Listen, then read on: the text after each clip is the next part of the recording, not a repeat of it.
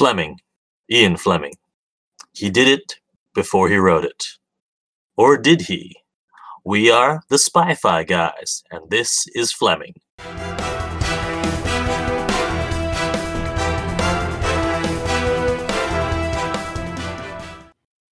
That's right, folks. We are back with part two of Fleming, the Man Who Would Be Bond, the B B C miniseries starring Dominic Cooper and Pip Torrens. By the way, that was something else I realized.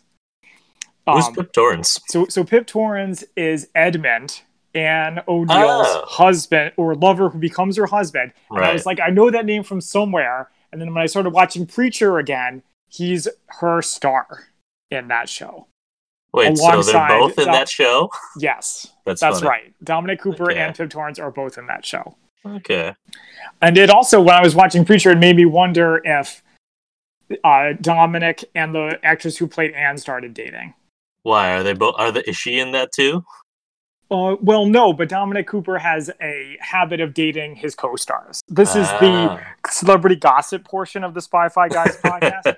So he was on. He was in Mamma Mia. Right. With, What's her name? Say, Amanda Seyfried. Amanda Seyfried. And then he started dating her. Mm-hmm. And then he was in Preacher with Ruth Negga. And then he started dating her, too. Oh. But huh. I th- I don't think they're together anymore. So that must be oh, pretty yeah. awkward since the show's still going on. Yeah. So since you brought up Mamma Mia, I just want, and this is apropos of nothing, but I have this weird theor- theory that all of the men in Mamma Mia were cast because they had connections to fictional spy movies. Uh-huh. Because you have Dominic Cooper, obviously in this, and also Howard Stark. Right. Pierce Brosnan. Pierce Brosnan. Well, yeah, Pierce Brosnan. Obviously, James Bond. Oh, God. What's what's the guy from Kingsman? Colin Firth. Colin Firth from Kingsman. Oh. And then you've got, uh, now I can't remember his name. He was in the first Thor movie. Uh, Anthony Hopkins? No, no. Oh the, oh, the guy who was like the professor. In the yeah, that guy. Yeah, he looked familiar. Well, what spy stuff was he in? Well, he's connected to S H I E L D through Avengers. It's a little bit of a tenuous connection. No, no. I like at it. The end of the movie, Nick Fury recruits him into S H I E L D, basically, to study the Tesseract. Yeah, I know, but I'm saying, like, put them all together. You have James oh, yeah, Bond, no. and then the, the others are a little bit more of a stretch. Eh, well, at Kingsman, come on. that That's not a stretch. Did it come out before or after Kingsman? Do you remember? Hmm. I think the first one was before, but it was only when I watched the second one that it really, yeah. like, wait a minute, every one of these guys. Yeah. Yeah. Certainly a different kind. So anyway, let's get to Fleming. So yeah. we resume with Fleming, episode three. All right, so here is the synopsis. While training at a camp in Canada, Camp X, the Americans ask Fleming to use his talents to write a blueprint for the O S S. That's it? That's all it says? That's all, that's all she wrote. So okay. I, it starts with a really nice, you know, Bond-esque sort of pre-title scene where he's running, you know, through a whole abandoned warehouse and he trying yeah, some to kind of something. Military camp. trying there's, to... a t- there's a ticking time bomb that he defuses mm-hmm. in the last double oh seven seconds, I assume. No, so it wasn't that. It was that there was he did it in seven minutes. So like there was a seven in there, but it wasn't seven. It's like tr- it's not quite reference to Goldfinger, but almost. Mm-hmm. So I, I thought it was a dream sequence when uh, I first started. That's good, yeah. Because in real life, you never run around by yourself on some kind of military operation, unless something's gone really wrong. And the fact that you never saw anybody that was shooting at him, That's I was true. like, I expected him to like wake up, but then I, I guess it's an exercise too. And of course, it's an exercise that he fails because he right. gets killed. Mm-hmm. Yeah, so that whole moment with that where you know he says you're dead, and he's got you know the paint on, uh, presumably like paint from a paintball. Mm-hmm. I feel like that's a reference to uh, The Living Daylights, where in the pre-title sequence for that, you know, it's this exercise to try to inter- infiltrate the, the Rock of Gibraltar. Some of the blows who are on on that mission get shot with paintballs, and it's like, hang on, you're dead. I've actually never seen The Living Daylights either. What? You remember- You've never seen any Timothy Dalton movie? No, I think. Well, so I mean, remember I mean, how in Timothy the intro Dalton episode Bond. I was told that I couldn't see License to Kill because it was too intense. Mm-hmm. Parents wouldn't let us. Well, somewhere along the line, I guess I never saw the other. Ti- Is it just the two Timothy Dalton? He's ones? just got the two. All right, so then, we're gonna have yeah. to put those on the list. Okay, yeah, we'll we'll, we'll watch it later. I yeah. I remember when playing GoldenEye on the mm-hmm. N sixty-four, that they had a scenario called The Living Daylights, and I thought that was really cool because I knew mm-hmm. it was from a James Bond movie. and the name was really cool, especially in context. But do you know what The Living Daylights is supposed to mean? Or maybe we should get to that once we actually cover it. Uh, yeah, we can take a little... We've been taking some side detours. Why not? Okay, so what does the term Living Daylights actually mean? I have no idea. Well, that's great. Okay, so sidetrack over. So Oh, oh, I thought they, you knew. I don't know. Oh, okay. So anyway, so Fleming, they foreshadow a thing called Protocol K. Yeah, so that's that's an interesting thing. That so first of all, let's talk about where he is. So Camp okay. X is in mm-hmm. Canada. That's the training facility they used for O S S. S, well, no, S O E had their own training facility, but O S S is, which was the Office of Strategic Services, which is a predecessor to the C I A. Right. It wasn't so it was American. Yeah, it was American, but it was set, their training facility was in Canada. Okay, why is it in Canada? Eh, Allied forces. Who knows? So like maybe maybe to make some politician happy. Probably. So the thing the thing about Camp X is no one actually knows where the real Camp X was, if I'm if I remember my history correctly. But mm-hmm. one of the potential spots for it is this place called Casa Loma in Toronto that I've been to actually. Okay, what's there? Uh, so it's a big castle. Actually, if you've seen Scott Pilgrim, uh, I have seen Scott Pilgrim. Okay, the scene where uh, with Chris Evans, where he's like, you know, where he's like, it's called a grind, bro. Yeah. So that castle that it's, it's set in front of, that is Casa Loma. So they film a lot of stuff there. Okay, but yeah. Isn't it like in the middle of a city? How can you have an O S S base there? There's underground tunnels and all sorts of stuff. So basically, it's a training facility. I think so. They even have like a escape room themed to Camp X in now at Casa Loma, which I thought mm-hmm. is pretty cool. I didn't have a chance to do it. Next time I go to Toronto again, I have to though. Some a little bit about Camp X and you know where where the Americans trained. I'm surprised that it's the, well, like I said, I'm surprised it's in the middle of the city because in the show it looked like they were in the middle of the woods, which is right. what you would expect mm-hmm. for a super secret base. I mean, I've never been to the C I A's legendary farm, but I think that's probably I mean, it was, right? Yeah. Anyway, so speaking of the C I A, we meet Wild, Wild Bill Donovan, mm-hmm. the legendary founder of the O S S, looking a little less legendary than I would expect. But I guess that's what happens when you meet your heroes. Right. Um, something interesting about him was that he Try. It seems like he was trying to recruit Fleming when he says, why don't you join the winning team? Right. Well, I mean, he liked Fleming's ideas. Obviously, if he used them to draft a blueprint for what would become the C I A, which is actually true. Like I, on the C I A's website, and like they actually state, like they have a little article on Ian Fleming and state that he wrote up the blueprint for the Office of the Coordinate, Coordinator of Information, which became the O S S, which was a predecessor to the C I A. Yeah, so that's actually sort of correct. Yeah. That's interesting. Mm-hmm. But I want to go back to the winning team comment for a second, because mm-hmm. like, what is, what is the, what's the supposed to mean the winning team? Like, is Britain going to lose something? I don't It's like maybe he means America's on its way to becoming a superpower while Britain's probably on the climb. Well, which is true. I mean, which is reality. Yeah. But, but like, yeah. Okay, I don't know. There's really anything more to say about that. I just thought that was an interesting thread that didn't really end up going anywhere. Yeah, yeah. I guess Fleming never really considered betraying his no, country. I mean, not I even for an was, ally. Yeah, he was pre- well, and also he was pretty comfy where he was. He had a mm-hmm. boss who liked him and actually would use his ideas occasionally. Yeah, that's that's true. I mean, I think we talked about last episode how he didn't strike me as an especially patriotic person. No. Or person given to high-minded ideologies and personal sacrifice, which is sort of what you need for a spy. But mm-hmm. I guess we can get we can get to that a little bit later about why he does what he does. But speaking of that, I have a note where they're like, if you want to be a field agent, you have to give up smoking, among other things. And then he actually does it, unlike Bond, mm-hmm. by the way, who smoked a lot. Well, at least in the early movies. Starting with, uh, what's it, Pierce Brosnan, you don't see him smoke, unless mm-hmm. except for cigars, like in Die Another Day. But yeah, yeah, no, in the in the books and in the early movies, he's you know he smokes like a fiend. He even there's a very spe- specific mention of Moreland cigarettes in the books, which they mentioned in I think like the first episode of Fleming, which mm-hmm. I was like, oh, that's a nice touch. And I was actually looking because one of the marks of the custom Moreland cigarettes is three bands around the tip, which was okay. like the same as uh, the commander's uh, rank on like your, the sleeve.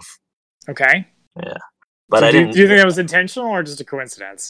Oh no, that they were they were custom made because uh, for that to have that. Oh, because oh, oh, both see. Bond and Fleming were commanders in the Navy. All right. Yeah. So yeah, so so. Uh, And then later, people are offering him cigarettes, and he's like, "No," indicating that he really wants to wants to do this. Yeah, no, he that that, and this is a pretty, if I'm, from what I know, it's pretty true of real life Fleming that he wanted to be out in the field. He really wanted to be there, but everyone said, "No, either you're too useless in the field and you can't really fight, or you know too much, and if you get captured." That mm-hmm. would be terrible because you have all these in- this information in your head. Yeah, he was a little too successful, or a victim of his own success, I guess. Mm-hmm. But anyway, so th- I have a couple. So he com- comes back from Camp X. He sees Anne again. They have sex some more. They he spanks her some more. And then there's more. Mm-hmm. I don't know if there's domestic violence now. There's definitely some later. So we, we already talked a little bit about that. Yeah. Uh, See what.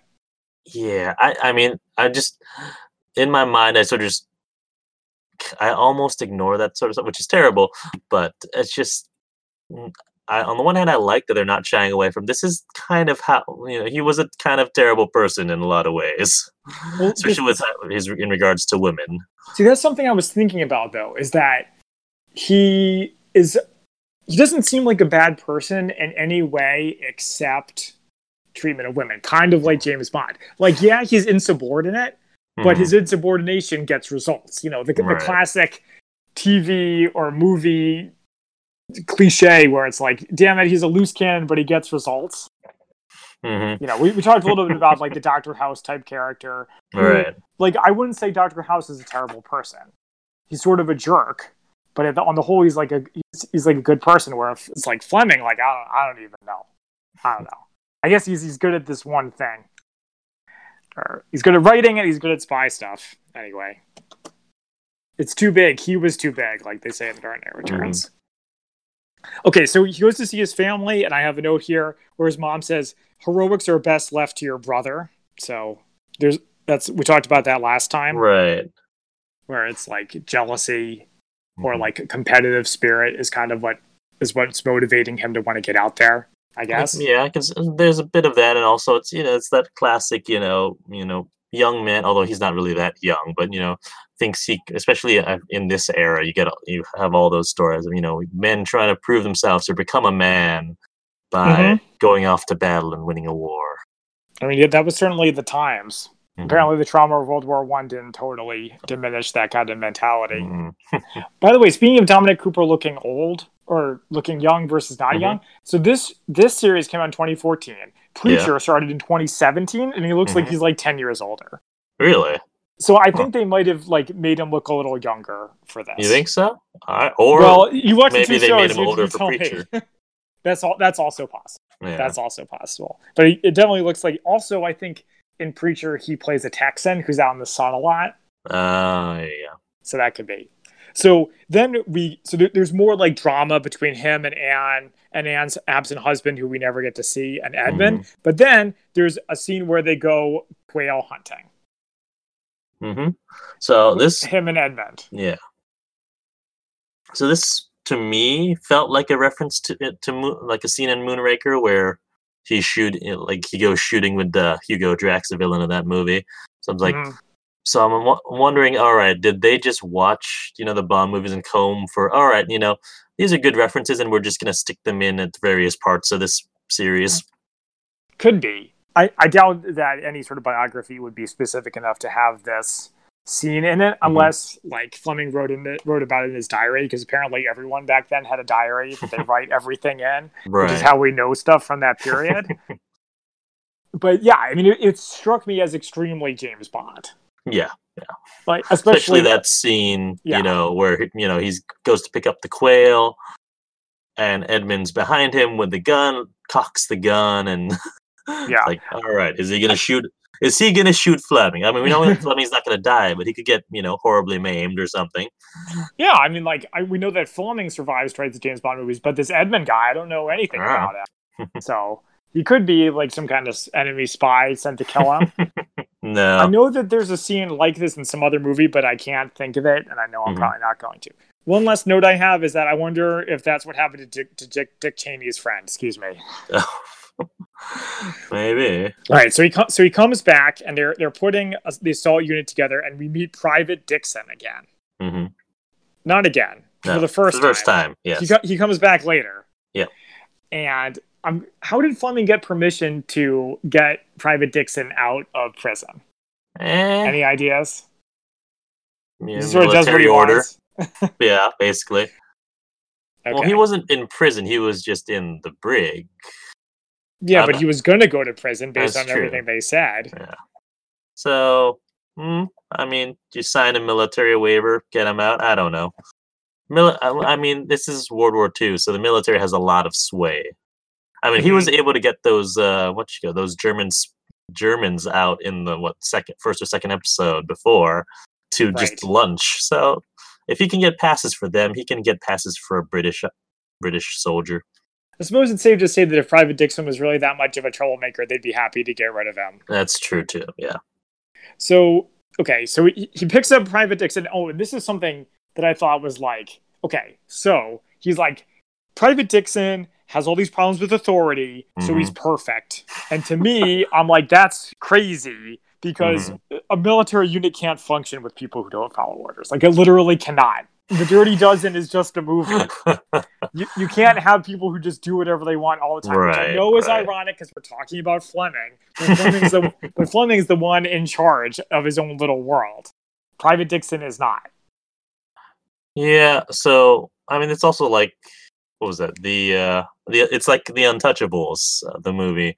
You know, they're mm-hmm. recruiting all these people, recruiting people who are well. I think it's just the one example of what's his name, Andy Garcia, in that where you know he's got a problem with authority, but he's like, and there's a crack shot, but mm-hmm. yeah, it just sounds exactly like that. I don't think about it, so it could just be another artistic license kind of thing. I'm a little disappointed that over the course of the series, we don't actually get to see Assault Unit thirty or whatever in action. Well, There's a whole separate movie for that, actually. Okay, that's awesome. I would want to see that. I saw part of it, but I didn't actually, I didn't see too much of it. Uh, but mm-hmm. it is on our list of movies to cover at some point. It's called Age of Heroes, has Sean Bean. Okay. Does yeah. he die? I don't remember. Maybe he didn't make it that far. I... Okay, I guess we'll find out. Yeah. We, we, the part the part where they were in training and they're like shooting at the targets, that was mm-hmm. pretty sweet. Mm-hmm. Even though in the preview it made it look like it was actual combat, but whatever. Because I should have expected as much. So Fleming comes back, more domestic violence, including uh, with this other girl, not Anne. Right, his friend, uh, Lu- Luelia? Yeah, his like friend that. who's like friend, clearly yeah. into him. Right. Mm, yeah. But there we sort of see like like anger issues, like anger yeah. problems, which we don't see it anywhere else, which I think is interesting. I think that, that was just sort of like, he was... And there's not an excuse for his actions uh-huh. at all, but it was his, you know, his frustration and anger with Anne and taking out on that, which again, terrible. Mm-hmm. But that's that's sort of why you don't see that in other times, I think. Well, I would have liked to have just. I mean, that's fine. That's a perfectly satisfactory explanation. I mm. just would have been interested. I would have liked to have seen it if. That's really what it was like to see it. If that was the case in other situations, mm-hmm. like like the classic throw stuff at a, throw your glass at a wall if someone says right. something you don't like, like they could have put that in. That would have been fine. So we, we get a reference to License to Kill. Yep. So and I, I mean the phrase License to Kill, not right. the movie. I did. I did. Li- I mean, as cheesy as it is, I did like that. They seem mm-hmm. to think they have a license to kill, which which is like, what's your pro- like? They're soldiers. Soldiers mm-hmm. do have a license to kill. I don't really understand what the issue is. They get shoot out, but then they do The Man Who Never Was. Mm-hmm. And so if you remember from episode one or two last time, I think it was two last time, you know, he comes up with that. It's called the, the Trout document, uh, you know, one hundred fifty ideas to trick the Nazis. And that's one of them. Mm-hmm. But of course, he doesn't get the credit for it. Right. But my understanding is that if you want credit for stuff, you shouldn't be a spy. Which maybe is another reason why Fleming didn't didn't work out as one, because it was too much about too much about number one. But anyway, so, so the other guy steals this idea and points out to him that, hey, you would have done the same if you were me, which is absolutely true. Because Fleming yep. would, that's totally the kind of thing Fleming would do. I think he knows that. But but my big takeaway is, so you're telling me they did the dead the fake dead body trick twice? No, they only did it once. He proposed that idea one, um, and then they never used it. But okay, so oh, they didn't use it for the invasion of Sicily? Oh, they did. That was the only. That was when they used it. I thought they also did it during D-Day. No, no, no. It was it, that was. I don't think so. At least. Oh, okay. No, yeah, I had thought re- that too, but then I did a little more research, and apparently, yeah, it was for the invasion. Uh, I think people just like the story, and they and D-Day is really dramatic. Kind of mm-hmm. want to put them together. Yeah. Okay.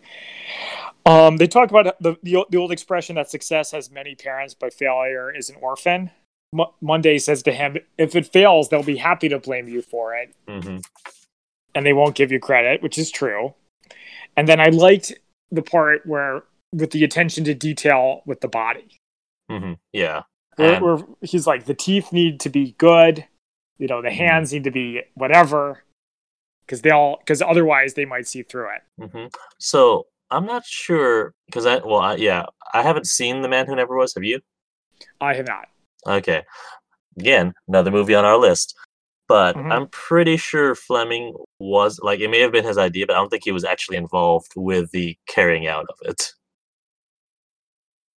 Oh, so, you, so you're saying that, that this was like exaggerated for the purposes of the movie? That he might have had the idea, but he didn't actually implement I it? I feel like that, because I know that at least in the very cursory research I did about it, there, there were like two other people who were the main sources or main people in charge of it. So I don't know that film, but well, we'll find out when we when we watch that movie. Well, if that's the case, and this is something I kind of liked about this seri- about this series, is that mm-hmm. it's very true to reality that the people who come come up with the plans are not usually the people who implement it. True. So, yeah. like you know how in James Bond movies, like I think Thunderball, where he he finds out about the base and then he like leads the troops to go attack it. mm-hmm. Not not real. Mm-mm. That is, you know, he has a job. The commandos have a job, and the t- the, the two shall not meet except in Hollywood. Mm-hmm. Um, okay, so he co- so then we have a scene with Fleming's mom and Anne where, and feel free to correct me because I might not have been paying attention, mm-hmm. but why does Ian's mom have a K I A letter about Anne's husband? No, no, it's, that wasn't it. it was, so it's when they're talking, uh-huh. someone comes up to her, to Anne, and delivers it. Oh, yeah. Okay. Maybe I should edit that part out. I probably won't. That's I don't mind fine. looking like an idiot. But anyway, so so Anne's husband dies in war, which yeah, means so, she's now available.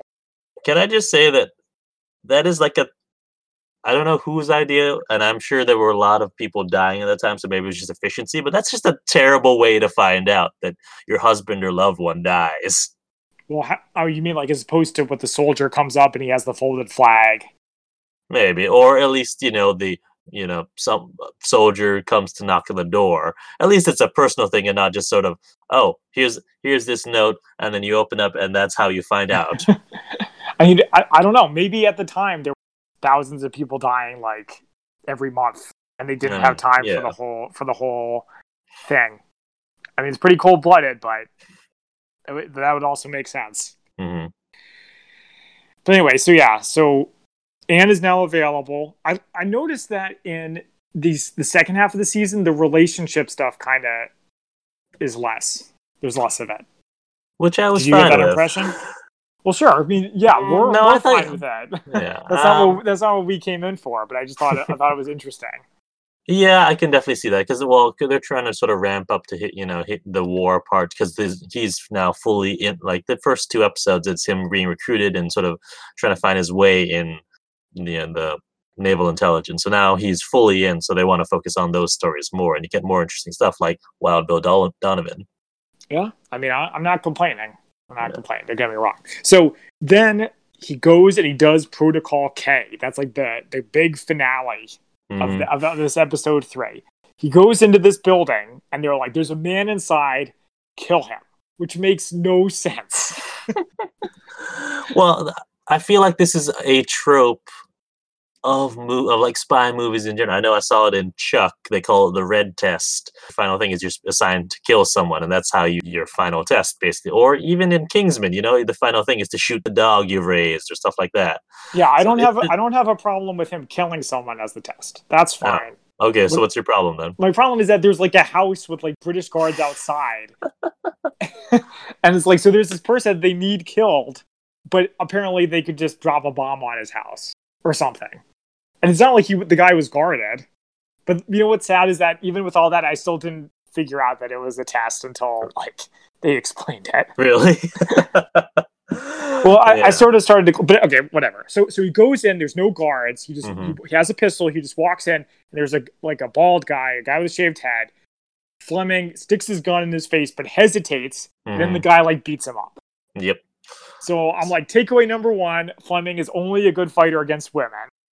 Like, it's true. Like, I know we like him, but that's Ooh. that's the case. And uh. second of all, it's revealed that the gun has blanks. Mm-hmm.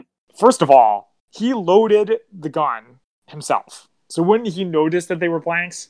So would he, though? Because I feel like he he's never fired a gun before. Unless it was like a... what you call uh, shotgun for hunting. Well, okay, we, we we didn't see him, so we'll have to assume that maybe not. Okay, whatever. Yeah. But also, as someone who hasn't fired a gun in fifteen years, uh, here's uh-huh. a little bit of safety tip mm-hmm. for all you out there. Blanks are not harmless. It's true. Okay? When you fire a blank, first of all, it's really loud, so it's bad for your hearing. Second of all, little little like particles do come out of the gun. So if you stick a gun a gun in someone's face that has blanks, you could kill them.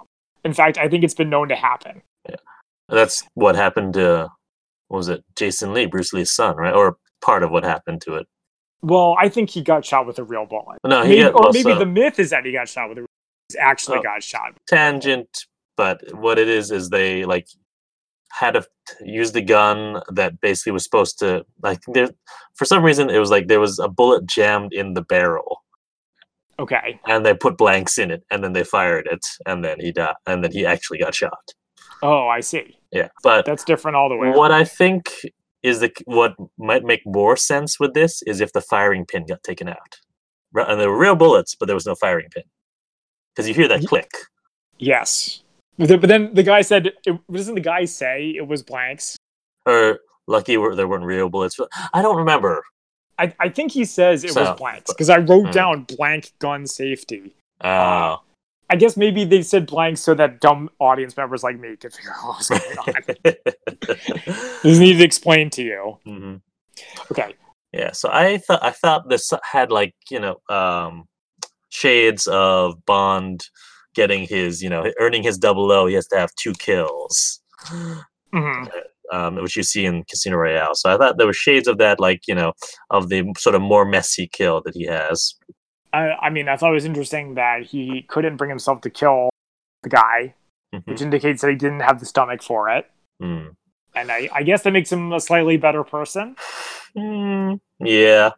Slightly. Yeah. Also, a fun fact: the gun he's using is, I think, looked like a to me it looked like a Webley, which is the gun that Indiana Jones uses in The Last Crusade. Could be. I mean, Indiana Jones uses a revolver mm-hmm. in that movie. It lo- I thought Indiana Jones was a little smaller, but I haven't seen it. In, uh, in Raiders, he uses a different gun that's smaller. In uh, Last Crusade, he uses a bigger gun. Okay. Yeah. Bigger movie, bigger gun. I bet the internet. I bet the Internet Movie Firearm Database would tell us if you want Probably. to look it up. I think it's fine. Okay. Anything else about Protocol K? No. Okay. So he comes back, and we find out that Anne is engaged to Edmund, aka Pip Torrens. Dun dun dun. And that concludes episode three. Mm-hmm. All right. So let's move on to episode four. Mm-hmm. And here is the synopsis. The war is nearly over, but Fleming is convinced the Nazis are hiding nuclear plans and that the British need to find them before the Russians. We start off with Monday and Fleming having some very Moneypenny Bond byplay. Mm-hmm. And then as he's, you know, getting getting her to sign off on something for, with the Admiral's signature, he uses twists the pan, and there's poison, and there's knockout gas inside of it. And it can't be good for you, by the way, right? And it, you know, has a lighter that has a hidden camera in it. It puts the film of the camera into a, a hollowed-out golf ball, and all sorts of basically Q's lab gadgets. So is this show indica- implying that he's the one who like came up with the gadget phenomenon? Mm, I don't know, I, or just that he popular. Maybe yeah. It's it implies that he popularized the use of concealment devices, where I'm sure that's, you know, concealment's been a thing for a long time before that. Sure, maybe we should ask our friends at the Spy Museum. They yeah. certainly have enough of that concealed devices there. Mm-hmm. What they have to say about that. I noticed in this scene that he starts smoking again. So mm-hmm. I guess he's given up on being a field agent. Yeah, well, he failed. He failed Cape Protocol. Protocol. So you, you don't get to try again. No, that's it. It's like being a paratrooper. If you freeze in the door, it's over. So yeah. So I, once again, I sort of believed that it was a real thing for a second there, until it's revealed that it's just a demonstration. It was crazy that he actually knocked out one guy, right? With the demonstration. But I guess yeah. how else are you going to know that it's going to work? Mm-hmm. So, oh. Um, oh, so something we had forgot to cover at the end of last episode is that um, Admiral Godfrey got, you know, relieved of his post, and well, then finally there's, a new there's guy some in charge. Consequences for Fleming's actions. Right. It's too. It's just too bad that it didn't happen to him. It happened to his yeah. boss instead. But I guess the buck stops there. Mm-hmm. But yeah, but Godfrey's still around. Mm-hmm. In this episode, he comes. You know, we get to see him again. But so one of the, I'm sure I don't think Godfrey was there during that. But one of the people who was watching that presentation was, you know, Wild Bill Donovan. Mm-hmm. Which I think I do like the use of him as an, you know, as a character, just as the American counterparts, like like you have your Felix Leiters in the Bond movies. He's like, you know, the American counterpart for Fleming. Sure, I guess it's kind of funny. He probably did a lot more, but Fleming's more famous. This is true, yeah. They went down in history in their own way, I guess. Hmm. But yeah, I, I guess it just shows how involved Americans were, and vice versa, mm-hmm. and each other's business during the war. So that was kind of cool. So then we get on to the subject, which is the Nazi nuclear program. So I have a book recommendation called, there's a book called Spying on the Bomb, which mm-hmm. we might talk about in more detail. But the big takeaway from it is that the, the Nazis were never serious about building an atomic bomb during World War Two. Huh. That's interesting. Like, th- like, they were working on it, but they weren't putting that much energy or resources into it because they figured there's no way we're going to get it done. Mm-hmm. We need to win the war now, and we'll build an atomic bomb, like, when the war is over. Huh. So, but Fleming was very smart, and he saw the way the world was turning, and he saw that the Soviets were going to be the big bad in the post-World War. So that's what I was wondering, because I know, like, not only in this, but in other movies, like, close to the end of the war, you have, mm-hmm. like, it, I think, what, the Monu- in Monuments Men, too, you have, you know, they're trying to capture some of the uh, artwork before the Russians get it. So, like, w- at which point, what is that turning point, basically, when, you know, war's practically over and we realize we need to get stuff before the Soviets do, because we figure out that Soviets are going to be next. It was certainly close to the end of the war. If I remember correctly, American soldiers were actually discouraged from like fraternizing with Russians. Huh. Interesting. And Patton, mm-hmm. yes, that Patton, General George S. Patton, also foresaw, like Fleming, that Russia was going to be the bad guys, and he encouraged the American higher command to like attack the Russians like right, right then and there. Wow. Because he, well, because he was like, communism's D- dangerous. They're going to be dangerous. We're going to have to fight them eventually. We got the armies here. Let's fight them. Let's fight them right now. Wow. And he got fired. He got relieved of his command, not just for that, mm-hmm. but uh, but partially for that. I hope I'm remembering that correctly. It might have been MacArthur. There's definitely somebody who was like, Russia's going to be the bad guy in the future, and we're going to have to fight him. So anyway, Fleming has the right idea, which is that there's going to be a, a scramble for Nazi scientists and Nazi science. Hmm. about the atomic program, but about other things. And Britain needs to get their piece of the pie before someone right. does. Which, so that was really cool. Did they? I mean, I mean, I don't, I don't know if you know about. I mean, I obviously I know that we got a lot of the German rocket scientists, but I, I don't know, and I don't know if the U K actually even got anyone. I mean, I'm sure they got a few, but as far yeah. as, but as far as that I know, the the rocket like rocket scientists like um, Werner von, von Braun. Yeah. yeah, I don't, I don't know if if the U K got got much of anything. We'll have to look for that in a future episode. That's all. That's what we say every time we don't know anything. We go back to like the socialization of like the, the ladies who lunch, and I have I have the I have the quote society horror language warning here. I mm-hmm. think it was his mom talking about Anne, and then Fleming just like tears her a new one, which was awesome. Mm-hmm. He like total. He's like Eton, nineteen twenty-five. You had your illegitimate daughter. What happened to that illegitimate daughter? I don't know. Apparently no one knows. But that was the thing. Yeah. I I don't know. I mean, I now that once since you put into my head last episode about the Arch, you know, Archer Mallory relationship, I'm like, I can't kind of unsee that. I was like, I told, it, it just gives me that vibe. I mean, yeah, absolutely. Um, there's, I, I, I know that Adam Reed may not have said it was intentional, mm-hmm. but it sure doesn't look like a coincidence. It's like crazy. I'm, I'm not just trying to be smart when I say we never hear about this daughter again. It's mm-hmm. a great moment where Fleming tells off his mom, but then there's there's like, what's the consequences of that? I don't think we see the mom again in the rest of the series. Mm. And if we, or if we do, it's not no, for very right. long. No, yeah, I think you're right, actually. So like, what was the what was the whole reason to bring that up? Just to be like, hey, mom, you're not that great. It's like we know Basically. we know as the audience that she's not that great, or actually gets him gets her to you know take her take his take her nose out of his business, supposedly. Well, sure, I mean it took him took him long enough to say that, but I guess mm-hmm. he's like Archer too, where his mom is still involved even mm-hmm. in his thirties. uh, okay, let's see. So so he says, "Why do I want to go into the field to prove myself? Show I'm good for something." And then Anne replies, may, I may not be here when you return. But anyway, so then finally we get to the, the best part of the series, which is the mission. Behind mm. enemy lines to go to play a hunch and to try to steal some of these documents before the Russians get it. So I guess let's just jump right into that. Private Dixon is back. Mm-hmm. And he's and he, the, he, he volunteers to act as the driver for Fleming as he's going to search for the Nazi nukes or not, Nazi nuclear program.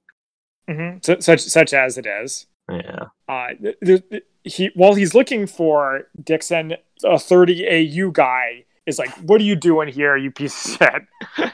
go, go go back to your desk," which is not inaccurate. And also, Fleming should have known that he'd get attitude like that when he picked these guys. Yeah. So the other thing is that I think it was the last episode we skipped over this, but he you know refers to them as his Red Indians. Uh. Yeah, not also not, politically not incorrect. Yeah, but they also apparently did not like this name, and so they they kind of had less respect for Fleming. Hmm. Well, there, I mean, there's definitely a disconnect. He was not. Yeah. I mean, his role isn't as their leader. He's, you know, he's M. He's not mm-hmm. James Bond. To them, mm-hmm. he's M. So it's no surprise that they have a sort of questionable relationship with him. Yeah. Especially when he sends them into war and probably to die. He is trying to get information from the from the German engineer. Oh, you're right. I did skip this. The German engineer wants to just he just wants to see his family, but unfortunately they were killed in a bombing raid. And so Fleming cold-bloodedly just lies. It says you'll see them soon, and makes it so that the guy believes that they're still alive and that he could see them to get the engineer to confirm where the uh, where the they were bringing all the documents, but it's like the worst interrogation ever because he's like asking a leading question. He's like, just you, you don't even need to say anything. Just tell tell me, is this where they are? So you could say he could say yes, he could say no, he could say nothing. You sh- you need your make it make him point to where it is to tell you rather than just say are they here? Because if you're giving him that, putting that idea in the head already, so it's just a terrible way to get information. Yeah, I, I mean, I suppose. But, but I guess I guess the idea, the reason why he did that was so that the guy wouldn't have to move. Like, if, if he moved his arm, everyone in the area would see that him moving his arm and being like, oh my god, you're a snitch.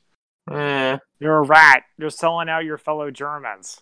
But it was, maybe, it, but it just still, does a was, slight nod. They don't notice. Yeah, maybe, but it's it's it just, to me, that struck as like, all right, that's just a terrible way to get, you know, no, instead of asking him, just asking, having him confirm it, just confirm it's it's no, it just struck me as just as not great. It's it's a way to get a biased answer to your question. Ask yeah, a biased exactly. question, and you get a biased answer. Yeah, that's true. And you're right that it's cold-blooded that he doesn't tell the guy that his family dies. But to me, I'm like, yeah, it's a little cold, but it's legit. Mm-hmm. To me, that's like fair. Mm-hmm. It, it may be fighting dirty, but it's not. It's not that bad. Yeah. Okay, so we're ready to move on to the Russian lines. Mm-hmm.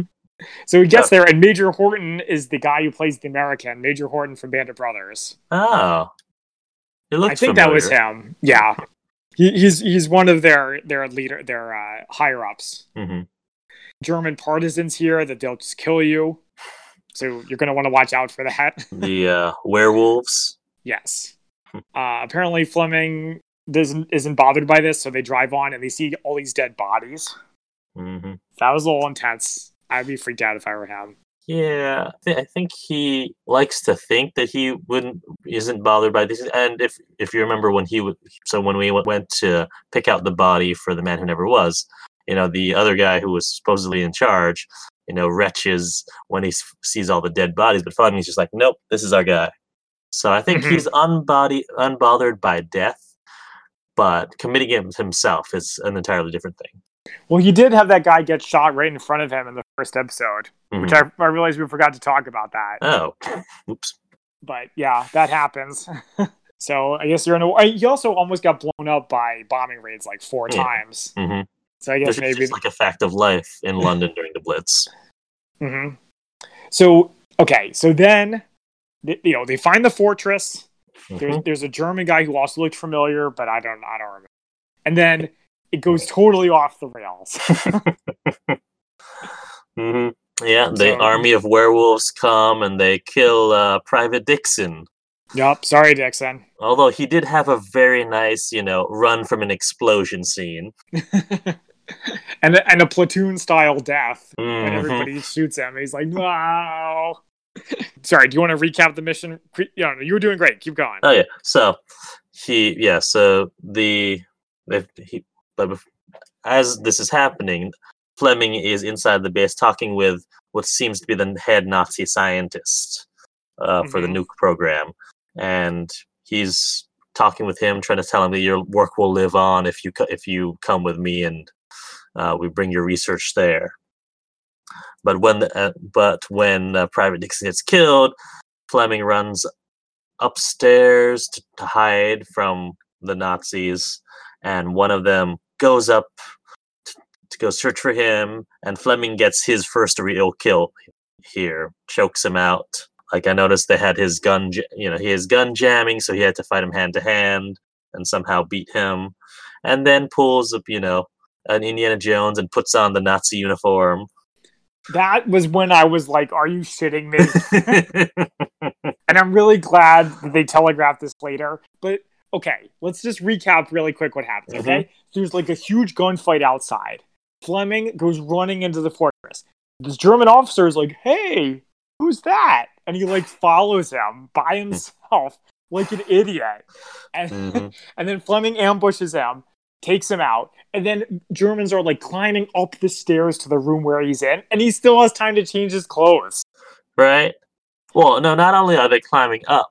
So he, it's... time between when they go up uh-huh. him t- he comes down the stairs too mm-hmm. and they shout they they shout because they find the body. First of all, he didn't hide the body. Well, I guess that would have been all too ridiculous. uh, I mean nah. but but like I guess what I'm saying is he kills he, if I remember correctly he kills yeah. the officer, and then like when the officer dies it shows the German soldiers like going into the fortress. Um, but like maybe there's like a like a spatial issue, like you're not really clear, clear yeah. who is mm-hmm. where, whatever. Okay, let's keep going, and then we'll recap the mission. I'll give you my thoughts on it. So yeah, so Fleming is dressed as dressed as the as the Nazi, takes the Nazi scientists as they're you know as the body's discovered. They go in a car with all the research in the back of the truck, and they're driving. And the, but unfortunately, the only way they can go is towards the Russian lines, and they encounter the Russians, who, you know. To check Fleming's papers and see that he's a British officer, then check the Nazis' scientists' papers and see that he is German. So they said, all right, Fleming, you can go, but you have to leave the Nazi with us. And as he's driving away, so they also let him keep all the papers, which is lucky. Yeah. Well, if they had been I mean, smarter, they, they wouldn't have. They, yeah. They would well, have they, said, no. You well, they said, go. What's in your truck? And they look and they're like, it's a bunch of papers. Like, we don't, we don't care. Mm-hmm. I mean, I, I feel like the fact that they didn't look so closely, if they had asked, he would have been like, I just wanted to escape, and I just grabbed a truck, and this truck happened to be uh, yeah. But, you know? yeah, so as Fleming's driving away, in his rearview mirror, he sees, you know, the Russians kill the Nazi scientist. Yeah. And the Nazi scientist says, don't leave me, I helped you. Mm-hmm. So that, that is also cold-blooded. Yeah. I loved it, though. I thought it was, I thought that part was great. Because it's so, it felt so real. Mm-hmm. It felt like the exact kind of situation that a spy or a soldier or whatever would be in. Right. And I could totally see Fleming doing that. Because, as we discussed, he often has questionable moral decisions. But, yeah. I mean, what what what else was he supposed to do? Like, no, in that case, keep arguing I, I with think them? He's totally right in that. I don't. There's. I don't think there, he could. He could have really talked his way out of it. Maybe he could have tried to talk out of it a little, but he didn't. Yeah. But yeah, in the end, that was the right decision. I mean, it was. It was really the only decision. It, yeah. it, the decision was either abandon the the German or stay and die with him. So mm-hmm. There's really no choice. So he gets back, and I loved that his new boss, not Godfrey, the other guy, mm-hmm. is like, "This is some bullshit." Because yeah. I felt the same way. Yeah. But the thing is, we're never going to know. Apparently, maybe maybe you know in the spy fact versus spy fiction section, much of this is true. But we to will, me, it seemed ridiculous. We'll cover it. it's okay. It just seemed it seemed ridiculous that he could do freaking clothes swap. that that would actually work. That he just happens to find a guy who's willing to help him and then actually does it. Like, mm. like it's one thing for the German to be like, oh my god, you're about to kill me, so I'll help you. But then he actually follows through. That was crazy. Mm-hmm. So it was like, it's just is absurdly lucky. Mm-hmm. So I did like how, well, first of all, let's cover the fact that he resigns his commission when he's, he's being threatened to get uh, court-martialed, basically. Yeah, well, he, I mean, it, that kind of makes sense. He's like, I've accomplished everything I want to accomplish, so mm-hmm. see ya. Especially since the war's almost over, or it is over, I think. Yeah. Mm-hmm. But there's, as he's, you know, looking around his his uh, office, you got some very, very Bond-esque music going on. And a nice, you know, final chat with, well, not final. No. Wait, I guess this is the, yeah, the last time we see Monday. I guess yeah. They weren't friends. like yeah. after, after it was over. It's the war. That's what happens. You know, you, you forge these bonds with people and then never see them again. Just like James Bond. So so then we get more Anne stuff. Mm. We get like a rom-com moment where they're like trying to find each other. Right. And he's like, no, we're meant to be together. And she's like, oh, I can't. I need to marry him. Mm-hmm. All it needed was him interrupting their wedding. Uh, I was, I, that's what I was saying. Well, like, as I was watching, it's like, you know, it's not over till someone says I do. But, yeah. Yeah. So uh, I, I noticed that he climbs the stairs, the same stairs from episode one, except there's no bomb this time. Right. And then he's in like a bar and he's trying to find her. He, this girl, like, and she looks like she's like fourteen. She did look really, especially compared to to Anne, to Anne, and the other age appropriate to her. Yeah. To Fleming, she looked super young. I was like, oh, that's this a, is uncomfortable. Mm, yeah. So fortunately, he. Shows some sign of growth and tells her to beat it, looking for Anne. Well, uh, but not in so many words, in, in a much, in an uncharacteristically nice way for Fleming. It's almost like there's a character arc and he's hmm. grown as a person. That okay. So then he sees Rupert Evans, aka his brother, again, oh, and yes. it implies that Evans is, or not Evans, that Pete is like the one who came up with the James Bond name. But we all know that's not not the case. Yeah, I was shouting at the screen when I when I saw that. I mean, so the thing about him, you know, wanting to write the spy story to end all spy stories, that part is true, and he's uh, Fleming has used those words um, in describing, you know, what he wanted to write with Casino Royale.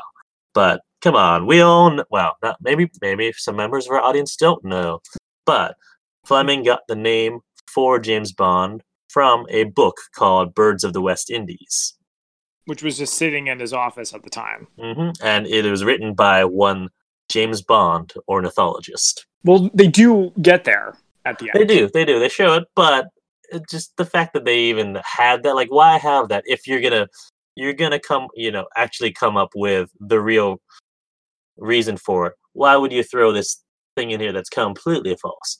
Um, yeah, fun I, fact, I don't get it. I have a copy of Birds of the West Indies on my bookshelf. Oh, is it any good? Never actually read it, so I'm waiting till I actually travel to the West Indies, like just you know the Caribbean, to use it. So and and do some little birding. Did did James Bond write anything else? No, I think he like maybe updates for his book, but I don't think he wrote anything else really. I wonder if he was ever in, informed that. Uh... Oh yeah, no, he was well aware. Like once that once the books came out, he was well aware of them, and I think he kind of got annoyed with it actually. Oh, that's too bad. Well, I mean, you're you're you, you you want to be famous for being an ornithologist, and then all of a sudden you're famous because you share a name with a fictional spy, and you don't like any of the things that he does, mm, uh, or well, do any of those things. I can see how he would be annoyed with it. I'm sympathetic to that part. I'm not sympathetic to if you want to be famous, go into ornithology. All right, fair, fair. Okay, so so we we get like the the. Okay, so so he goes on his way. He go he moves to Jamaica, and we get like the title credit. We get like a credit that says mm-hmm. Ian Fleming and Anne O'Dell eventually married. And I was yep. like, "What? You mm-hmm. can't do that." this, this whole series, they've been like circling around each other, and you're not even going to explain how they finally end up together on screen. It's yeah. So it's basically, if I recall, her marriage with uh, Edmund goes pretty much the same way as her previous marriage, and that she, you know, had a, was still having an affair with Fleming. Mm-hmm. Finally divorced him. Oh, no. Um, Edmund divorced her because of that. Oh. And then they finally got married.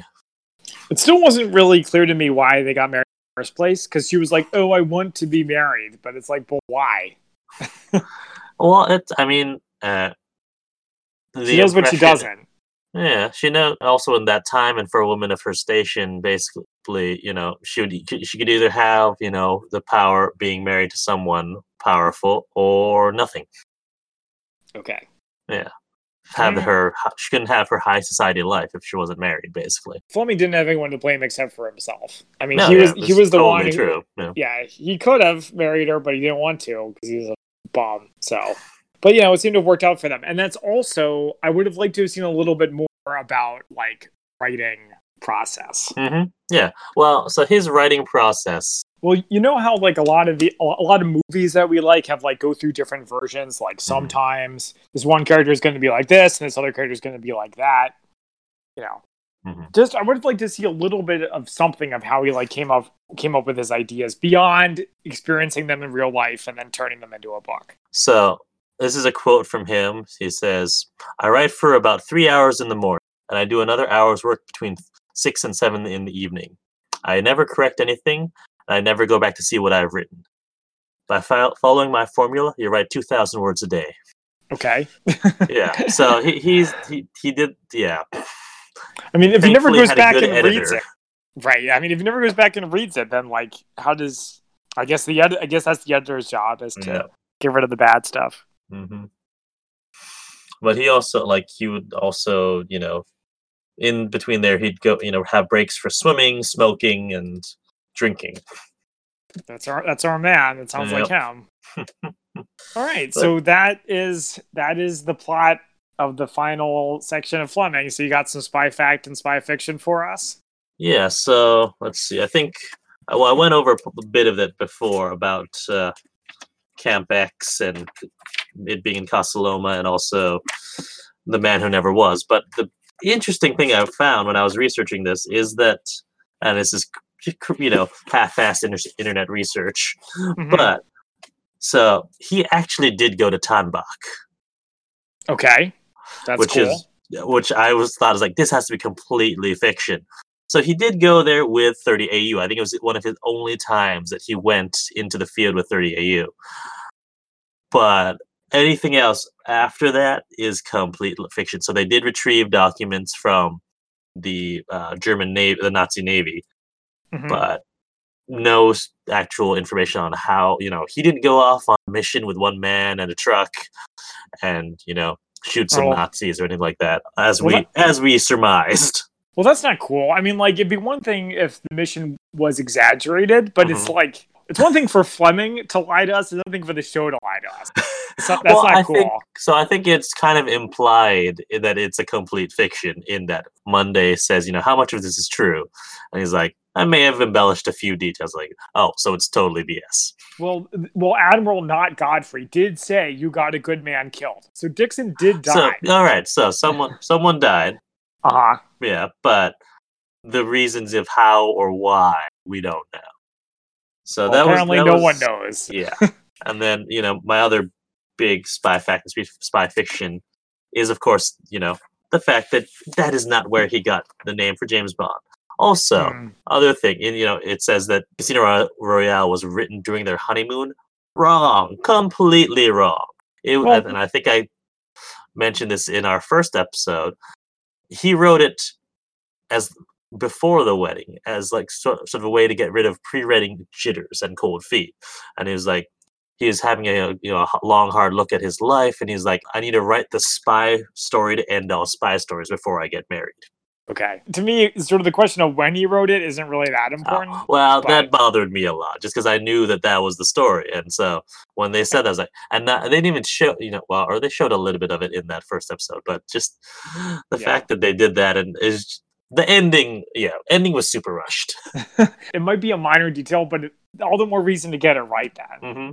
It's not like this is hidden. So let's come to our ratings. Uh, do you want to rate them individually or together? Uh, well, why don't we rate the whole series? Okay, I will say these last two episodes had a lot of action, even if most of it turned out to be lies. so, I, so these last two episodes, I would say is, is seven out of ten. Mm-hmm. But then the series as a whole, I would push back down to six out of ten. So slightly, slightly above average, but not not amazing. I'm I'm gonna agree with you both on those. Yeah. So I yeah I also think seven out of ten for these episodes. And even though my rating for the previous two episodes was also seven out of ten, martinis, uh-huh. on the whole, I would rate it six just because of that ending. Yeah. Well, I mean, there's, there's, there's a few things to like and dislike. Yeah.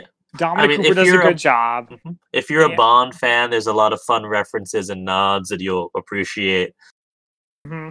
So, yeah. Um, yeah, so I'd say if you're a Bond fan... give it a watch. If not, or if you definitely don't like Bond, as I know that there are some people out there, I would give it a pass. I mean, it's it's only four episodes and they're each forty-five minutes, so it's really not a big time commitment. True. The, th- the thing less is, than is, a season of Sherlock. Right, but that and it's less confusing. But, That's the, true. The, but the trick is you got to be able to find it. Like apparently, you said it's not easy to find on streaming service. No, so it'll come off and on streaming. So it was on Hulu for a long time, then it went off. Then it was on Netflix for a long time. So it'll probably pop up in a bit. Like actually, here I will give you a good prediction. Around March or April of next year, when the next when Bond twenty-five, which we still don't know the title of, I'm mm-hmm. shocked. Um, But what around that time, when all things Bond are going to be, you know, bubbling to the surface, that's when it'll come up on streaming again. Nice. So something to keep keep an eye out for. Yeah, you can also find it on D V D. Uh, I have it as a two pack uh, D V D with uh, what's the other one? It's a uh, Daniel Copenhagen. Craig. Yes, Copenhagen, where he plays. Uh, Heis the Heisenberg of the Heisenberg. Uh, what's that? What's that principle? Instability. Oh, Heisenberg uncertainty principle. Uncertainty. Thank you. Yes. Yeah. Is that different yeah. from the Heisenberg who worked on the German atomic bomb? No, same one. Same one. Yeah. Okay. So it's actually it's it's an interesting one. Um, and I did. It was kind of long and boring though. But if yeah. you're interested in Heisenberg, it's a, it's worth a watch. Yeah, maybe I'll watch it if I have some time before I give the D V D back to you. Okay, yeah. But, yeah, so I think that about wraps up our episode. Join um, us next time when we're going to do the classic The Hunt for Red October. So I've been Christian. And I'm Zach. And we are the Spy-Fi Guys, signing off. Thank you for listening to the Spy-Fi Guys. If you enjoyed our podcast, please be sure to give us a five-star rating on iTunes. The theme song from this podcast is Mistake the Getaway by Kevin MacLeod from Incompetech dot com. Licensed under Creative Commons by Attribution three point oh. Films, books, and television shows reviewed by our podcast are the intellectual property of their respective copyright holders, and no infringement is intended. This is a personal podcast. Any views, statements, or opinions expressed in this podcast are personal and belong solely to the participants. They do not represent those of people, institutions, or organizations that the participants may or may not be associated with in a professional or personal capacity unless explicitly stated. Any views or opinions are not intended to malign any religion, ethnic group, club, organization, company, or individual. You can find our podcast on social media at The Spy-Fi Guys. On Facebook, Twitter, and Instagram.